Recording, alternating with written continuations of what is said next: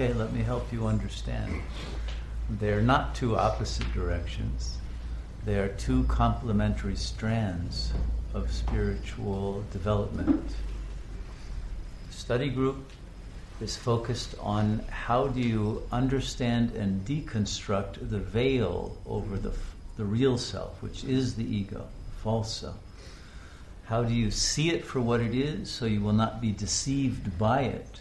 How do you understand the logos of the ego so you will not fall into the traps and the hysterical events and the suffering that the ego constantly causes? It is useful to have an intellectual understanding of that, to gain distance from it, and even disgust with it and the desire to no longer be the ego or, or believe you are, but realize that you are that which is much deeper.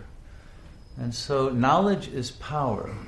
And this is a kind of knowledge that enables you to gain power over the ego. Now, if someone comes here and already has dissolved their ego, they don't need the study group. They can come at seven. Okay? And just experience the bliss with us. But if anyone still has an ego and is resisting letting go of it, it would good, be good idea to have the knowledge that will enable you to do that. And not have a false understanding of who you are. Okay? So that's the reason. This is one of the three strands of the trivium.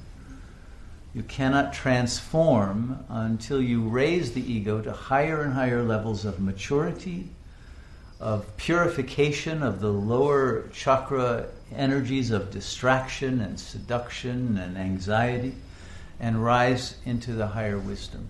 So that's what the study group is for. And then the meditation class is for transcendence of the ego.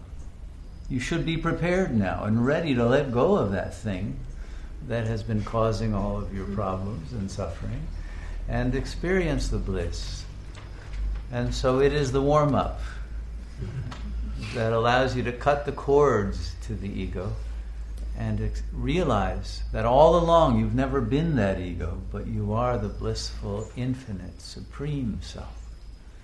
And so these are the most complementary things you could imagine.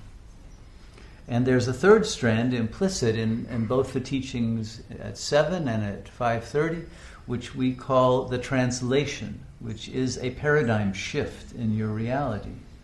And it's that paradigm shift that enables you to comprehend all of this material without your ego rejecting it.